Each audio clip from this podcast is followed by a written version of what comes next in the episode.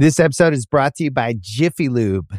Cars can be a big investment, so it's important to take care of them. I once got a car that I started out with 25,000 miles on. I got it to over 200,000 miles because I took care of it. You know how you take care of a car?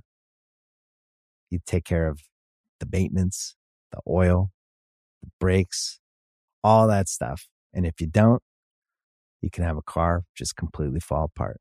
When your car needs maintenance, head to Jiffy Lube. They provide automotive excellence at speed. Get your oil change, brakes checked, tons of other multi care services. It's all done by expertly trained technicians who actually care about taking care of you and your car. Jiffy Lube, car more. To find coupons and start an instant online estimate, visit jiffylube.com.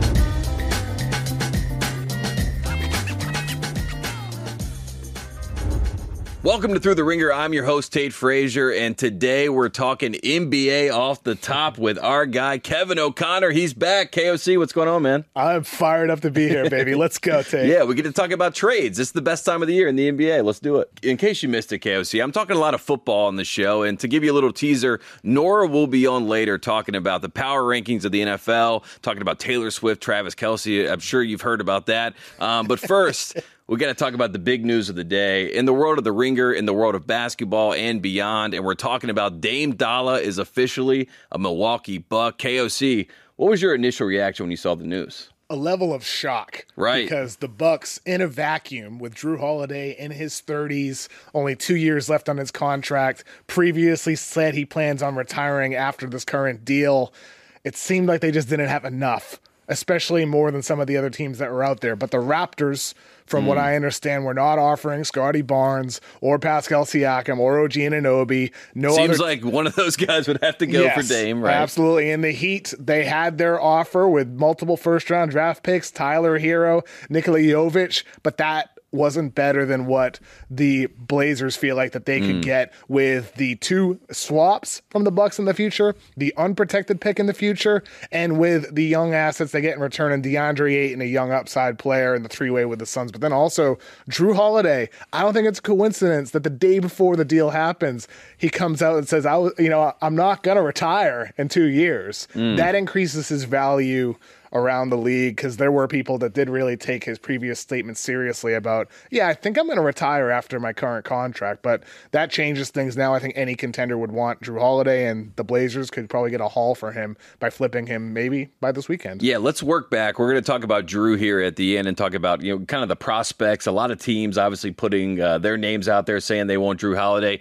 The irony of all this is that a couple of days ago in the Milwaukee Sentinel, um, Jrue Holiday said to the world he wanted to retire as a buck. and two days later, insert this trade for Dame Lillard. And if you haven't been keeping up with the NBA offseason, the big story was Giannis Antetokounmpo goes in the New York Times. He says if the Milwaukee Bucks aren't willing to be a championship contender, then he has to go someplace else. Well, it sounds like the Bucks heard him loud and clear. They make their biggest move since they traded for Jrue Holiday back in the 2020-21 season when they won the NBA championship. And now when you look at the odds, KOC, they're the favorites to win the NBA championship. Do you think that they should be the favorites now that they have Dame and Giannis together? I do think the Bucks should be the favorites. You, you look at what that dynamic could be between Giannis Antetokounmpo and Damian Lillard. Neither of those guys have ever played with a player as great as the other person has. Like Dame now has Giannis as potentially a willing role guy, an elite finisher. If teams are switching that mm. pick and roll uh, duo against them, one of them is going to have a matchup advantage. Damian Lillard, the dynamic scorer that he is with and without the ball, how he could operate operate next to Khris Middleton.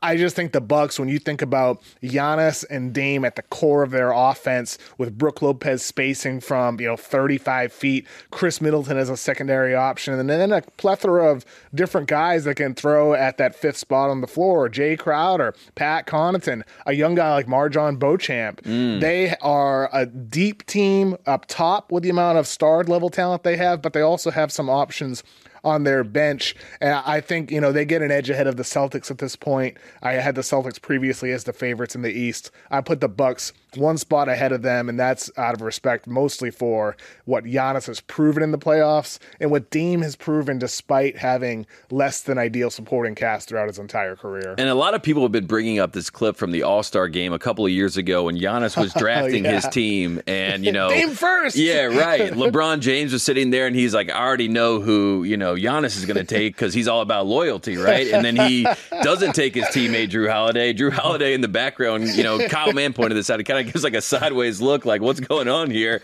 Dame and Giannis have kind of uh, talked about their affinity for each other throughout the years. Um, it seems like they have a, a respect for each other, and also Giannis. In case you missed it, he's a little bit of a different dude. He doesn't have many friends in the NBA, and Dame kind of in the same way kind of isolates himself. Mm-hmm. I'm sure he's friendly with lots of people, but he doesn't have a lot of friends. So these two guys who are isolated stars, loyal to their franchises, now they come together, and it's a kind of old fashioned NBA way where there's a trade made and you send them to a contender. So what does that offense look like? I mean, when I when I think of Dame and Giannis, and I think about what it looks like in my mind, I just think of space, right? All the space that Giannis has never had, he will he seemingly have it now, right? For sure. And I mean, as good as Jrue Holiday is his benefit was on the defensive end of the floor. Right. one of the best point of attack defenders in the entire league and a versatile wing defender. So you lose that by going to Dame, but what you gain on offense, I think, is such a significant upgrade that their offense has the potential to be absolutely unstoppable. Because with Damian Lillard compared to Jrue Holiday, listen, like Jrue's a solid player. He's a mm. solid player. He can handle the ball. He can do some things offensively, but he put up Eric Bledsoe level efficiency numbers in the postseason. He just wasn't a potent scorer. Damian Lillard is elite efficiency in isolations and pick and rolls against the toughest playoff defenders. And so now you pair him with Giannis Antetokounmpo, who, as you said, he creates space with his ability to attack the basket from the perimeter, his ability to hover near the rim in the dunker spot. The, these guys together, you think about how are teams going to defend them? They have like one of the toughest big guys to defend and then one of the toughest small guys to defend. The only fit that would have been better for Giannis is Stephen Curry, but Steph isn't available, so right. you get the next best thing in Damian Lillard. It's going to be like just I think it's going to be beautiful basketball to watch as long as Adrian Griffin, a rookie head coach, uh, properly installs the system and runs the team. That's really the the lone question mark that I have about the Bucks, just like with Boston last year with Joe Mazzulla. Um, but we'll see. He's got enough pieces that you should still be able to make it work at a high level. And sometimes it's as simple as you have, if not the best player, one of the best players in basketball in Giannis Antetokounmpo. And I've seen a lot of people talk about Dame's defense. I will say this: you don't have to switch on defense. It is a choice that you make. If you don't want to switch, you don't have to switch. And they drop a lot. Like yeah, right. Brook Lopez and Giannis too. And talk about that rim protection. I mean, on the oh defensive end, you you cannot find two better rim protectors that play off of each other. When you talk about Brook Lopez and Giannis Antetokounmpo, because Brook can space on the offensive end. So when you have that on the backside, who cares if Dame gets beat off the dribble? He's you, you still got to deal with Giannis and Brook Lopez, right? I mean, sure. as simple as that. I mean, and Giannis now suddenly is going to become a a potential contender for Defensive Player of the Year as well, because you know even if Dame is getting burned at times because he's coasting during the regular season, saving it for the playoffs playoffs. Giannis is going to get a lot of opportunities to clean up near the rim, and not to mention the lineup flexibility. You could go with Brook and Giannis, or you could just go with Giannis at the five, or you could go jumbo and mm-hmm. throw Bobby Portis out at there the three, too. Yeah. Right, so like they've done that at times. So I think with the slide Bucks, Middleton to the two. Yes, I mean you're talking about a big lineup. Absolutely. If Middleton's at the two and then Dame is the lone small at the one, I I just think this Bucks team has so many different ways to, to beat you. A lot of it's going to come down to those variables. You know, how does Adrian Griffin pr- as a head coach? Uh, Khris Middleton had some injuries last year. He was not his, himself. How does he bounce back? It seems like all indications are that he's healthy, but he needs to prove that on the floor. Other than that, this Bucks team, I mean, like they are absolutely filthy, and I'm I'm excited to watch them. I really am. I really am, and I think it's good for the NBA in general um, having a team like the Bucks in the East and a team like the Nuggets in the West, where you yeah. have these primo stars. You have teams constructed around them. They have supplemental stars. When you talk about a Jamal Murray, when you talk about an Aaron Gordon, when you talk about a Khris Middleton and a Dame Lillard, they're really well constructed teams. And as far as the super team era of it all, we have Phoenix, which we'll talk about them in a little bit, but Milwaukee is quote unquote done it the the the right way, um, which leads me to my next question. Did they give up too much? Because I've seen people say this, um, that, you know, with the pick swaps, with losing Drew Holiday, um, you know, they lose Grayson Allen, uh, pull one out for Grayson Allen. But do, do That- you, that's an upgrade losing I, Grayson I would say it's an upgrade, KOC. I always thought they couldn't win with him on the team, so maybe that that's just my own bias there. But um, do you think that the Bucks th- this is a fair deal from their side? Like they, they didn't give up too much to go get Dame. I, I think it's completely fair from the Milwaukee side. I mean, you got to give whatever it takes to get an upgrade like Damian Lillard. The giving up, yes, you give up an unprotected pick in the future at a time that maybe Giannis isn't there anymore. Maybe you stink by that point. Maybe those swaps end up, you know, very good picks. But if the point is winning now, and this is a team that's going all in with an all-time level player in Giannis, and they're saying, "Hey, we're going to do whatever it takes to win with you." And this isn't like when the Cavs traded a first-round pick for Channing Frye or Richard Jefferson back in the LeBron days. Uh, this isn't that type of thing. This is them getting Damian Lillard. it's worth it. Absolutely, is worth it. And you got two top 75 guys in their primes Oh, on the same goodness. team. I mean, anybody would take that. That's what the Lakers are trying to sell with LeBron, who's not in his prime, but he's still in this post prime, you know, kind of aura era. And then you got Anthony Davis. So, I mean, when you have two top 75 guys, and you you're doing pretty well. in his prime. That's the thing that gets overlooked with Dame. He just had his career high scoring season with points per game and scoring efficiency, true shooting percentage, effective field goal, whatever Mm. you want to look at. It was Dame's best season statistically. I love that. Uh, we're going to take a quick break. When we come back, we're going to talk about the Portland Trailblazers, what they got in this deal, and then we'll eventually talk about the Phoenix Suns because I have some questions for KOC. We'll be right back.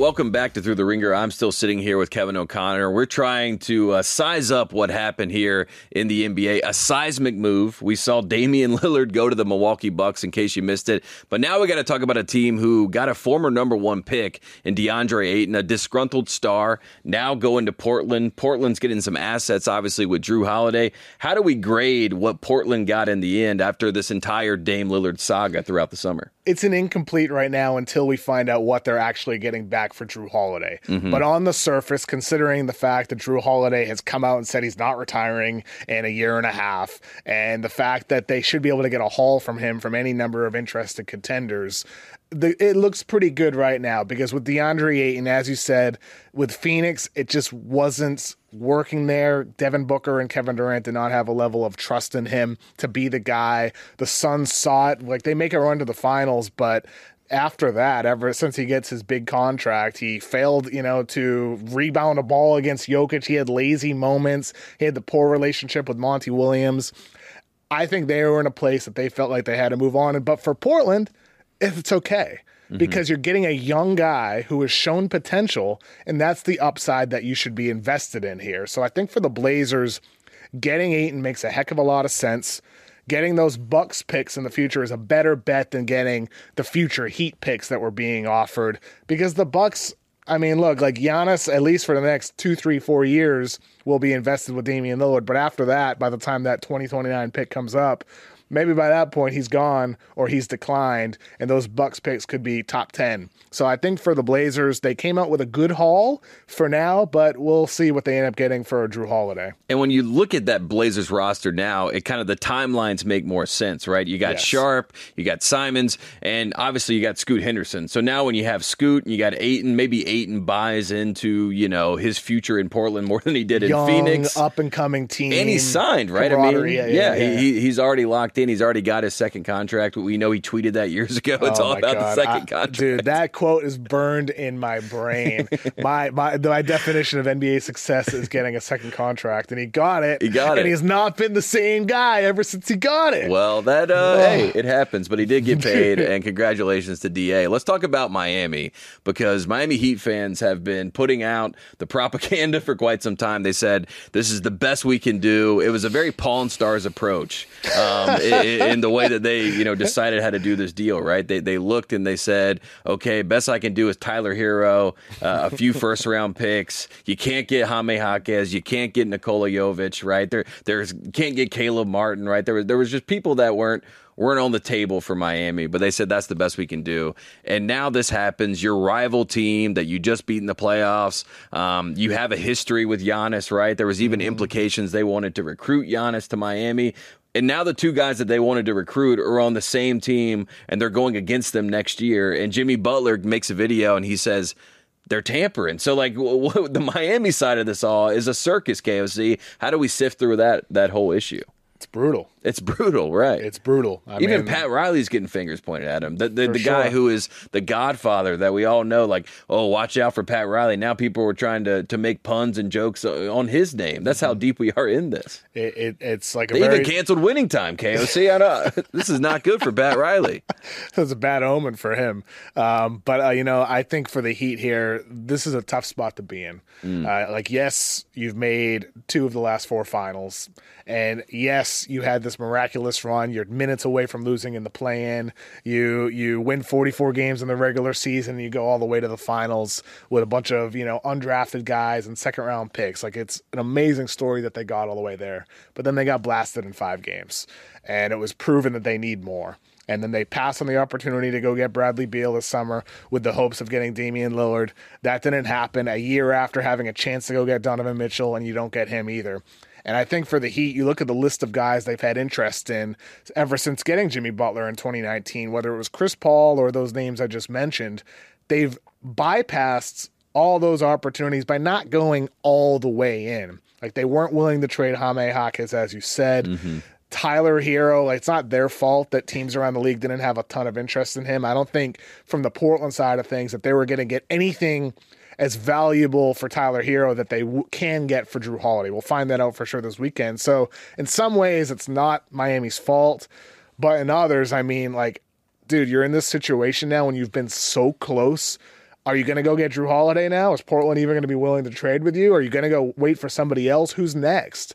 They need to make a move. It's just a matter of when they're going to make it and if that opportunity is even available. Like it sucks for Heat fans. Like it really does. Mm-hmm. Does. But ultimately, I mean, they were fed all this propaganda for months and I think everybody bought into it, but this is why I've been hammering home the point. The offer is just not that good. Mm-hmm. It's not that good of an offer. I don't think the Bucks offer was necessarily amazing, but it was still better than the Heat offer, considering the Jrue Holiday X factor. Especially when you think about pick swaps, right? And, and mm-hmm. you talked about that forecasting the future. Which franchise is probably going to stay at a competitive level probably Miami just yep. based on the history. That's why you say, hey, I look at 2028, 2029, 2030. I'd much rather do pick swaps and their unprotected pick, pick swaps in 2028 and 2030 with the Milwaukee Bucks. That is, I think, a big crux of the argument on the other side of that. But I understand the frustration from Miami fans. I could only imagine what it feels like to be Tyler Herro and he even you know was joking on Twitter. He was like, until next summer, um, when all of the you know his name is back in all these talks. So it can't be good for team chemistry. Also, if you're the Miami Heat and you have that Miami Heat culture, um, I know they signed R.J. Hampton. I'm sure there's some other moves on the table. So let's talk about that next domino, which is Jrue Holiday. And uh, one team that has been floated out is the team that drafted him. Obviously, the Philadelphia 76ers. James Harden. He's not going to go to media days. Maybe they could do something where you know Harden goes to the Clippers. Uh, uh, picks go to Portland. Holiday, you know, goes to the Sixers. Right? We we we figure this whole triangle out. But where do you see Jrue Holiday going, and, and where does it make the most sense? And maybe it is Miami. I think I think it's one of those contending teams. I mean, if I'm the Heat, I'm offering effectively the same package for Jrue Holiday that I did for Damian Lillard. Right. I just think Jrue would be an absolutely perfect fit for the Heat's needs, providing secondary playmaking next to Jimmy Butler and Bam Adebayo, and also just his absolutely amazing defense. Pairing him with Butler and and Adebayo protecting the rim with all their versatility, it could be devastating on the defensive end. So Miami should be going hard after Jrue Holiday at this point. But again, it's the same question. would they actually have the best offer? Mm-hmm. Because whether it's a team like Philadelphia, maybe you want to bet against them in their future picks, whether it's the Clippers going directly for Jrue Holiday with Kawhi and Paul George as old as they are, maybe you want their distant future picks instead, or some younger, you know, surprise team like the Magic, or whether it's a team like the Knicks, they have a bunch of picks mm. that they could offer like Miami should be going after Jrue Holiday, but I think there's just so many teams that could end up stepping up with a better deal in the same way that the Bucks did to uh, outbid the Heat offer. And what do you need now if you're in the East? You need someone who can guard Dame Lillard on the perimeter, right? And I think Celtics fans are probably kicking themselves a little bit because Marcus Smart would would be the obvious answer, right? The former defensive player of the year. He would be the guy that you would sick on Dame Lillard in the playoffs. But now you have a guy that not only does he have his own talent defensively, but he has a little bit of a chip on his shoulder. If you're Miami, if you brought him in to go against Dame, so cool. if you if you're the Boston Celtics, let me ask yeah. you about the Celtics. Why, why would they not get involved and try to bring in Holiday to kind of cover that, you know, defensive side on the perimeter and have someone that they can throw at Dame? I mean, for the Celtics, it's tough in terms of the players you'd have to give up to match salaries. You're mm-hmm. either having to give up Malcolm Brogdon, who wants to leave, who right? wants to leave, so you're happy giving up him. Okay, you, but then you also have to give up either Derrick White Robert Williams or Al Horford. And if you're giving up Robert Williams with Malcolm Brogdon, maybe you're cool with that because you got Kristaps Porzingis and you have Al Horford. You you have some depth at the big man position. So I, I would lean towards yes. You can deal up to four future first round draft picks, up to eight second round draft picks. Mm. The Celtics have a lot of pieces that they could deal. Jrue Holiday would be an absolute perfect fit, as you said, and he's been a, he'd be an upgrade over Malcolm Brogdon. Obviously, that goes without saying. You have Derrick White and Jrue Holiday in your backcourt. That's two guys you right. could stick on Damian Lillard in a series. Two guys you could put on Mitchell and Garland mm-hmm. if you're facing them. A guy you could put on Stephen Curry if the Warriors make a run, or Jamal Murray. There's just so many guys that guard point of attack defense is important to have defending pick and rolls, but also just defending those guys who are stellar off ball players. Dame is not just some on ball guy. No, he, he, he can yes, be a shooting guard as well as a point guard. 100%. Right. So I think that's where Boston should be stepping up here, even if it means sacrificing Robert Williams. Because listen, like, I love Time Lord great player. But you need consistency. You need to know he's going to play. 100%. Like he, has, minutes limited, limited. He misses games. You already have some risks in the front court, you know, with Kristaps Porzingis and Al Horford if I'm Boston, I'm going after Jrue and having more certainty in my backcourt. I like that. Another team I want to throw out there, and this is the other team that they played in the 2022 finals, the Golden State Warriors. Um, there seems to be interest from their side. Jrue Holiday would be a perfect fit to throw into that system. They have the contract, like you said, mm-hmm. with Chris Paul, even though Chris Paul, by all accounts, is bought in. He's excited to be the sixth starter. I've never heard this sort of language before. Maybe back when Carmelo was saying he would not come off the bench. Um, but in general, do you think Golden State makes a move? And, and, and does it make sense for them to make a move for Jrue Holiday. Yeah, it does. Uh, to me, Jrue Holiday is just a Mike a, Dunleavy. This uh, could be the moment. Would be wild if they traded right. Chris Paul after months of these quotes coming out saying how happy he is and the six being the sixth starter and all that. How the guys are trying to work him in. Jrue Holiday is just a better fit mm. with his versatility as a wing defender, as a guard defender. Uh, you're you're you're a, you're a, you be getting the player who's the best in the league at defending your best player in Stephen Curry and pairing those two guys together. Uh, I think the Warriors should go for it. It's just a matter of if they want to actually give Chris Paul a chance first and see how that goes. Yeah, you also have the Lakers who have D'Angelo Russell, a contract that they could use to go get Jrue Holiday. So it's another team that you know can throw throw their hat in the ring. Um, so Jrue Holiday, the sweepstakes is officially on. We're excited to see what happens there. I think, like you said, once he said he's not going to retire after this contract, that was big. Yeah, the floodgates kind of opened up, and a lot of teams said, "Hey, we could mm-hmm. use Jrue Holiday for three, four years, and he could help us contend for a championship. We've seen him do it before. Uh, last thing, KOC, before I let you get out of here, I got the NBA championship odds in front of me thanks to FanDuel. Bucks are the favorite at plus 360, Boston Celtics plus 490, Denver Nuggets, the defending champs, at plus 500, Suns plus 600. Then we get into Lakers plus 1400, Warriors plus 1600. Who right now, KOC, gut check, would you say is probably, just based on the odds, the best bet uh, if you had to bet on the NBA uh, championship. I think year. I think the, the funnest odds are the Warriors. Uh, chip on their shoulder. I can't believe those odds for the Warriors. Yeah. I'm licking my chops at those. Yeah. I, I saw Stephen Curry running in the sand in Dubai, and I said, uh, I think he's trying to win five. Um, For I- sure. And he feels like a Tim Duncan candidate where he wins five at the end of his career. Then you go back to 2016 and say, man, he could have won that one. Just like Tim Duncan in 100%. 2013. You know what I mean? And you start talking yourself into, damn, Steph could have won seven, titles. you know? Hundred percent true, and I, I just think the Warriors, because like of all those teams, not many of them have flexibility for a big move. The Warriors have the Chris Paul contract, Right. They have young players like Jonathan Kuminga and Moses Moody. They have future draft picks that they could deal as well. They have options to make a big move this season or multiple, you know, mini, you know, medium sized moves that help bolster their chances. I, so I think the Warriors are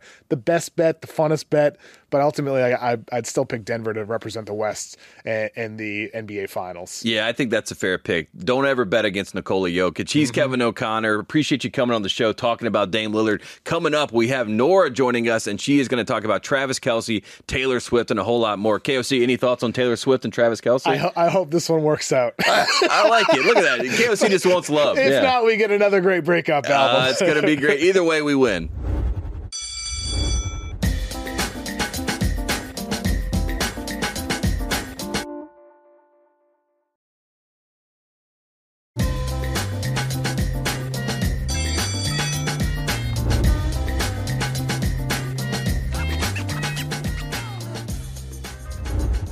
Welcome back to Thru the Ringer, and uh, I am in a different studio right now this week, and I'm fired up because we do have our great guest back. She has been on the show the past few weeks. She has been breaking down all things football, and you know her very well. Nora, it is great to see you.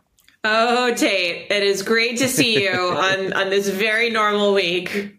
It's very normal. There's a lot happening in your world, um, and we will talk about the the Taylor Swift side of things coming up. Let's start with the football side of things because you know I love to do this. I love to look at the power rankings that the Ringer puts out, and I love to ask you questions about it. I'm going to run through the power rankings right now. First, we got the 49ers, 3 and 0. They're number one. Uh, Brock Purdy still good enough to be number one in the power rankings, so we love to see that. We got the Chiefs, number two. They're 2 and 1, of course. Dolphins, number three, 3 and 0. Bills, 2 and 1, uh, and they're number four. We got the Cowboys, number five, and they're also at 2 to 1. So, my first question, Nora, is what are your thoughts on this top five? How do you feel about this top five? Last week, we said the Dolphins probably should be number one. Are you upset that they're not number one? Yeah, I kind of, I mean, I'm not upset. I think this makes sense. I think the, the power rankings are good. Uh, that's probably my top five, give or take. You know, you could make an argument about the Cowboys after that performance against the Cardinals, but I think that's the right group. I would put the Dolphins ahead of Kansas City. I'm just a little bit more hmm. impressed by a 70 burger against the Broncos than putting up 40 against the Bears. But for the most part, I think it's it's it's right there. Are we giving Taylor Swift credit for this bump? I think that uh, just because of uh, you know what I mean, the coverage this weekend, we all watched them blow out the Bears, and, and maybe there's a little bit subconsciously in our mind to, to bump them above the Dolphins. Should, should we say that, or is that too far? I think that's probably. I think it's a little bit more of like a lifetime achievement thing for Okay. Patrick Mahomes. But I I like where your head is going. I do worry. I mean, they're playing the Jets on Sunday Night Football, so they'll be fine. But if the Chiefs stumble in the hmm. in the near future, I am a little bit worried that we're going to get that. You know, the the the four letter word of distraction being hmm. thrown around, and I don't want Yeah, that for my dear Taylor. We do not want to get into Jessica Simpson territory at all. We can talk about that at, at some point. But uh, I also want to ask you we have our top five. Eh, What about the Eagles? I've seen Eagles fans, they're very upset. They are undefeated. It hasn't been the prettiest, but it has been efficient. They have won the football games and they are undefeated. Should they be um, a team that would that be the biggest omission, I guess I should say, of the top five this week? Yeah, now they are sixth, I believe, in the power rankings. Okay. Tate. So it's Right. you know, it's not So, like we're saying honorable mention. Uh definitely an honorable mention for the Eagles. The other one that I would throw out there that might be a little bit more surprising even is the Ravens. It hasn't all totally clicked yet, I feel like in Baltimore. They lost that really wonky, disappointing game to the Colts. They've only looked like genuinely impressive, I've felt in the Bengals game, but I think that offense, Steven Ruiz and I were breaking it down on the NFL pod earlier today, and it just seems like it's really coming together there, and some of their linemen, Ronnie Stanley, Tyler Linderbaum, I believe, were back at practice today.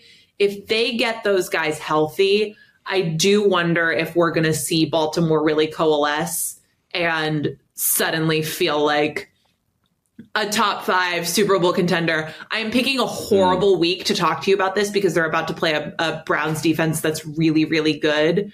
But the one thing that's giving them trouble right now is that they're not a great unit under pressure. And I think that's going to go away when some of the linemen get healthy. And other than that, the early returns on the Todd Monken offense have been sneaky good because they're running the football out of 11 really well. Lamar's been a really accurate passer at, all levels mm-hmm. of the mm-hmm. field, at least when he's kept clean. So at some point during this season, I'm calling it now, you and I are going to be breaking all of this down. And either it's going to be about the Ravens being in that top five, or it's going to be me going, this is ridiculous. The omission is Baltimore because I just I feel them coming on. I love that. And I think Lamar is uh, suited to have a big year. I think he got the contract he wanted, and now he's playing. Um, like he's excited to be playing football in Baltimore. Like you said, he got a good test this weekend to see if Monken's offense is really working against that Browns defense. Do you want to hear? T- is, do you want to hear an absolutely yeah, stupid statistic? Yeah, I, please. I, I'm always down. So when they when they when he scrambles out of 11 personnel, so when they spread it out get that extra mm-hmm. space in there, but then Lamar keeps the football scrambles. They're averaging over one EPA per play. They've only done it nine times, but Lamar scrambling with the football right now is equating to just the Ravens get a point. So if he does that, they just, you know, tally one in the points column. That's exactly what the thesis of this offensive coordinator coordinator change was was we have an elite running quarterback. We've invested in the run game. We thought the way to support that was with a run first offensive coordinator, Greg Roman. Didn't work so well. Flip that on its head, spread it all out. The run game's still going to be there. Lamar's still going to be Lamar, and then you're getting the best of both worlds.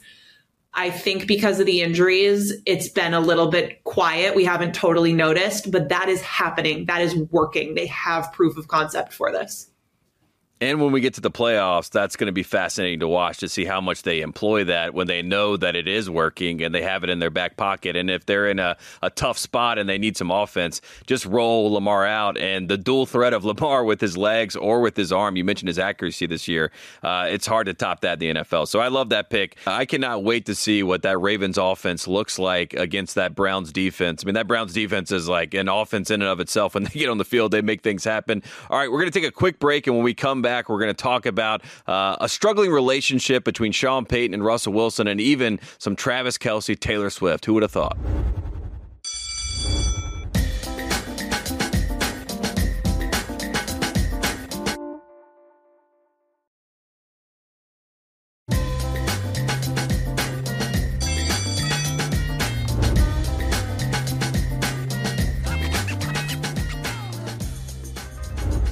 Let's talk about a team that is not so lovely to watch. That is the Minnesota Vikings. Um, there's a lot of finger pointing that's going on. They're 0 and 3 right now. Kirk Cousins is seemingly playing good football, especially if you look at the stats. But um, who is to blame in Minnesota, and what do we expect? Do we think that Minnesota can kind of right this ship, or is uh, a season um, on the horizon of being lost? I mean, who's to blame? Like the cosmos, the gods, right. mathematics. Right. They've they've just been as unlucky as you can be for the amount of luck that went the Vikings' way last season. We talked about all those one score games that they won, all of the fumble luck, the the interceptions or would be interceptions that got bobbled, all of those high variance things that worked in their favor last year. It is all it's not just that it's come crashing back down to down to earth. Now it is shocking in the opposite direction. They lost 14 fumbles all of last season. They are up to eight now. It's been three weeks. They're not this bad. The Vikings were not as good as they were last season. They're not as bad as they are right now. I actually don't think that this is the worst thing that could happen to them just because for a long time they've felt like this team sort of in in purgatory Mm-hmm. And this might force them to do something crazy, and maybe that helps, you know, do do some resetting there. I actually think Brian Flores has done really interesting things with their defense and has is getting more out of less there. They're blitzing like crazy. And I think they're being clear eyed about the talent deficiencies that they have defensively in a lot of matchups and just trying to create chaos so that they can get something out of those guys because you want high variance situations when you're the lesser team talent wise. So they're not this bad, but I don't know that losing these games is the worst thing in the world for them just because it might help them decide to press the reset button a little bit and, you know, maybe it would get them to trade Kirk to the Jets. Right. I mean, I think that's the real big question, right? Everyone's waiting for them. They have their hand hovering over the reset button, and everyone's saying, just press the button, get Kirk out of here, move on. I mean, we even saw Justin Jefferson was, you know, talking about the defense. The defense is trash. And, and like I said, there's just a lot of finger pointing happening in Minnesota, and there's also a lot of talent in Minnesota. So that's why they're so fascinating. And who knows, the tank race could be on. It could be Minnesota versus Chicago. So that, that'll be uh, something that we'll watch on this show as we move forward forward. I also want to talk about another relationship that is, um, before we get to the real relationship that's taking uh, headlines in the NFL. Uh, we'll do that after the break. But first, let's talk about Russell Wilson and Sean Payton because these two, um, they were they were forced together. They both individually have had great success. They've won Super Bowls. Everyone thought that you plug and play, it would be great times. Uh, the first halves have looked good, other than Miami. What lasts longer in Denver? I mean, or who lasts longer, I should say, with, between Sean Payton and Russell Wilson? I mean, who's going to be the last man standing with the Denver Broncos? I think it's Payton, which is, you know, normally the thing about coaches as well, at least doesn't count against a salary cap. You can move on. But I really do think it's Payton because he is the one who had the stamp of approval from this ownership group Russell was a decision made by people who are no longer in charge of the Broncos. And I don't think that he would have taken that job. The circumstances under which he did made it pretty clear that he was coming in there with a very long leash. They let him go give Jarrett Stidham 10 million bucks. The implication is that this is your team. Try it out with Russ. Do your best to make this better. But if it's your way or his way or the highway. It's it's gonna go to Payton, and he's going to be allowed to design that organization in, in the way that he wants to. The thing that's tough about that, even though I think that that is true, just because again he was the hire by the people who own the Broncos now, is that I would argue that it's Payton who's failing them right now a lot more than it mm. is Russ, who's not having an incredible season, but he's not he's playing pretty well. The offense is just okay. They're sort of middle of the pack, but he's he ranks pretty highly in a lot of the advanced analytics statistics. Um, one that I do like is a composite score of EPA with completion percentage above expectation. So you're measuring sort of how the offense as a, as a whole is functioning, but also is the quarterback throwing accurate balls based on whatever situation he's in. Russ is seventh there right now.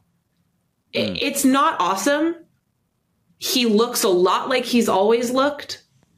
The thing that he is struggling with more now than he did earlier in his career when the Seahawks were going to the Super Bowl and winning tons of games is, is just that the mobility is not what it once was. So he's having to work the check down a lot more. He's struggling with sacks at times. But if you look at how they've performed, the issues don't seem to start with Russell Wilson. They seem to start with, first of all, the defense is not good. And mm-hmm. Payton is an offensive coach, but historically, one of the issues that have, have plagued his teams has been not great defenses and choices of defensive coordinator that don't seem to pan out. I think that is, I think the Broncos are currently suffering from that. There seems to be a lot more like drama and just weird pettiness. We had the Nathaniel Hackett thing after they get 70 points put on them by Miami. Payton was really, really snippy in the press conference. That makes headlines. Mm there's been a whole back and forth with Russ where it's, well, Payton's going to make him wear an armband and because he's not getting the plays off in time. And it just all feels to me like like Russ shouldn't be the scapegoat here. I mean, it's it's not going well. Nobody's having a career year in Denver after the uh, the Dolphins score as many points on them as any team has scored since the 60s. But I, to answer your question, I do think that it's going to be Russ who goes first, but I'm I'm not sure how far that's going to get them because when I look at the Broncos right now, coaching is failing them. It's not quarterback play. Yeah, it does feel like uh, Russ is going to be the scapegoat. He's going to be the fall guy, whatever you want to call it. And um, I know I almost feel bad for him a little bit because, like you said, it's not really all on his shoulders. And if you watch the tape from that Miami game, that defense was abysmal. I mean, it was Terrible. a joke at times. I mean, what what what Miami was able to do to them, um, and lucky for them, the coach of the Dolphins was a former ball boy, so he didn't want to make history against them, right? I mean, they're lucky they're not going to be etched in NFL history forever because of Mike McDaniel's kindness and the fact that the captains of the Dolphins said they, they didn't want to kick a field goal. So, I mean, that is the other side of it. I mean, it is insane. But there's a third side of it where Sean Payton, I mean, the Dolphins went far out of their way to try to hire Sean Payton to coach the Dolphins, so much so that they were punished by the NFL for tampering in order to make it happen. This was supposed to be the the Tom Brady and Sean Payton team in Miami. Mm. And Mike McDaniel, who I think probably takes a little bit of that, and not to say personally, because the Dolphins certainly took a chance in hiring him at his level of experience and so I think he knows that there's a commitment to him there. But I don't know how much love loss there is there. Payton manages to rub a lot of people the wrong way. And you're getting 70 points hung on you by the guy who is supposed to be the second choice behind you in Miami. So it's a little, it's got to be a little embarrassing, even if they didn't go for the record and and try to step on their throats at the end of the game. Yeah, it's definitely a little embarrassing. Uh, we're going to take a quick break, and when we come back, we're going to talk about um, a relationship that is out in the public that everyone's talking about. Of course, I'm talking about Travis Kelce and Taylor Swift. We'll be right back.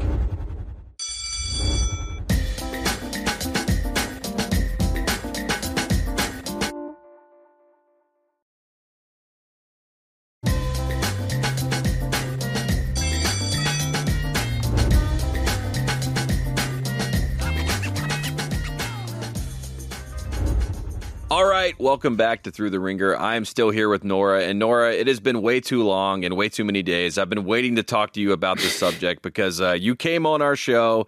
Um, you debunked this whole Taylor Swift, Travis Kelce thing.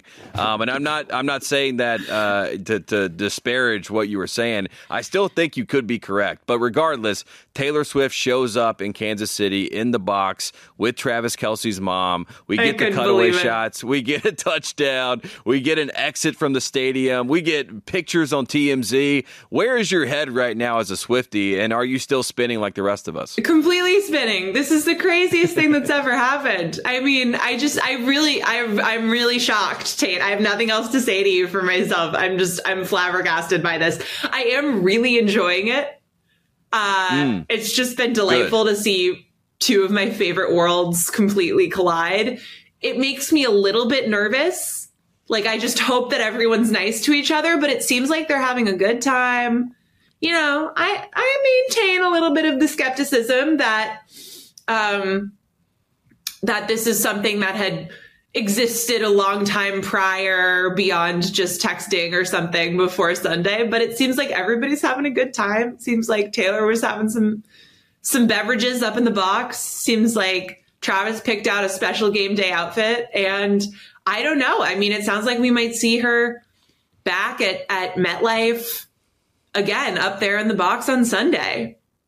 Yeah, there's a uh, an alternate universe I feel like where the Empire State Building is green and white, and Aaron Rodgers is three and zero oh right now, and the Chiefs are come the Super Bowl champs are coming into New York for Sunday night football, and Taylor Swift is up in the box because she's you know you know going around the city on dates with Aaron Rodgers. Right? There's there's this alternate reality. Oh my but instead, goodness Yeah, that would be a tough one, but, but it could be reality. But on the flip side, we have the Empire State Building is white and red because Taylor Swift ate a chicken tender with ranch and ketchup, and uh, she was at the Chiefs game. Ranch. Seem, seemingly ranch. Some people are arguing what it could be. Um, and now she's going to be in the arena Sunday night to watch Travis Kelce play against the New York Jets. I mean, that just seems surreal to me, and I can't believe it's actually reality. Do, how many cutaways? Let's do some prop culture. How many cutaways are we going to get of Taylor Swift in this game? And I think the line is set at around eight and a half right now. Um, how many I'm times will we see Swift? the over because come on, the Jets are not going to put up a fight in this game. Right. Uh, that broadcast's going to need something to talk about. It's going to be all Taylor all the time. She's in her hometown. Or I guess, you know, she, her current hometown. Lives. Right. Sometimes she considers Nashville her hometown, but I, as a New Yorker, like to consider it to be New York. It, so many cutaways, a million cutaways. Mm. Yeah, and I mean, like you said, it shouldn't be the best football game. You would expect the Chiefs to go in there, handle business. We won't talk about Zach Wilson ad nauseum on this broadcast because we'll talk about Taylor Swift. Um, is there any world in which you know Taylor Swift ends up going to all of Travis Kelce's games? Like, uh, if, if we were going to set the line on how many more games, and the line is one and a half, would you take the over as well? Like, is Taylor Swift going to become like a staple in the world of NFL football? Well, so let's pull up the Chiefs schedule here because she goes back on the road in early November. I think she's she starts touring again in Argentina like November 10th or something like that. Oh my goodness. Um so we've got Chiefs Jets this week. She'll be there. Chiefs at Vikings. I mean, if she goes to if Minnesota goes there, for this man, yeah, they're in love. Yeah, they, they should get married if she goes to Minnesota. Yeah, right. um, then they've got Thursday night football, October 12th, Broncos at Chiefs. They've got some home games in there coming up. So maybe, I mean, maybe she'll get back to Kansas City. I don't know. I that's a lot of football. That's a lot of football games, but it does feel like she's in. And uh, Travis Kelce, I think he's tried to do a good job, and I think he's done the right job as far as the PR. He hasn't really talked about it too much. He's addressed it, but he hasn't made, um, you know, a, a, big show of it as much as he can be in control of the he's show. He's being a fan. Um, like this is it's right. going over so well with the Taylor fan base. And it's because he's being a fan. The way that this started right. is him being like, I was at the show. Friendship She's bracelet. so amazing. I made the friendship bracelet. And so, of course, the fan base loves him so far because he's like one of us. He's, he's Taylor Swift's boyfriend, maybe, but he's also a public Swiftie right now. So it's going, right. he's playing it pretty well, I would say. Do we think there's a world in which, like, what is the worst case scenario here? Is there a world in which it does go bad? Because even if it does go bad, yeah, Nora, that usually means that you get an album, right? Well, I mean, so, so like, if you're a Swiftie, you, this is the dream. This is I what you want. I've had a lot of conversations with people lately about like the idea of is it real? Is it PR? And like what that even means? Because look, the, the world of celebrity dating, I can't even imagine how strange that is, right? So can something be mutually beneficial and everybody understands that, but then, oh, you're enjoying each other's company and she's 5'11. There's a lot of guys who, you know, don't look as great standing next to her. And all of a sudden it's like, oh, maybe there's a little something here. All of that I think gets very murky. If we're looking for a, a, a line, like a, a litmus test for is this real, we will know when we know if we it, when we get a song or if when we mm. feel confident that we're not getting a song. Right now, I can't tell you that I really think there's going to be a Travis Kelce song. But if there is, like, I just, I can't imagine. I'm just trying to, like, put myself in the headspace of the Taylor Swift song about Chiefs tight end Travis Kelce. And it's very funny for me to think about. But that is how we will know. We may not know for years, right? But that will be my ultimate decider is if she ever sings about him. I think that is uh, the ultimate litmus test for everyone out there. It's going to be fun on Sunday Night Football. I can only imagine the ratings when it all comes in to see how many people are watching this game. So that's going to be fascinating stuff. Um, Nora, thanks so much for coming on Thru the Ringer. We appreciate you giving us all the insight as always. It's going to be a fun week in the NFL. Where can we find all your amazing work outside of what you do here uh, on this program, giving us uh, all the insights on T Swift and Travis Kelce? TheRinger.com. Uh, I wrote a glossary. If anyone is confused by some of the lingo coming out of the Taylor Swift world, or on the other hand, right. if any of the Swifties want some some guidance on the football side, that's up there. Uh, happy to help if anybody needs it. Ringer NFL show feed, every single right. album feed, and right, right, here with you, Tate. I love it. Thanks so much, Nora. And thanks to everybody out there for watching Thru the Ringer. We will see you on Tuesday with Cousin Sal.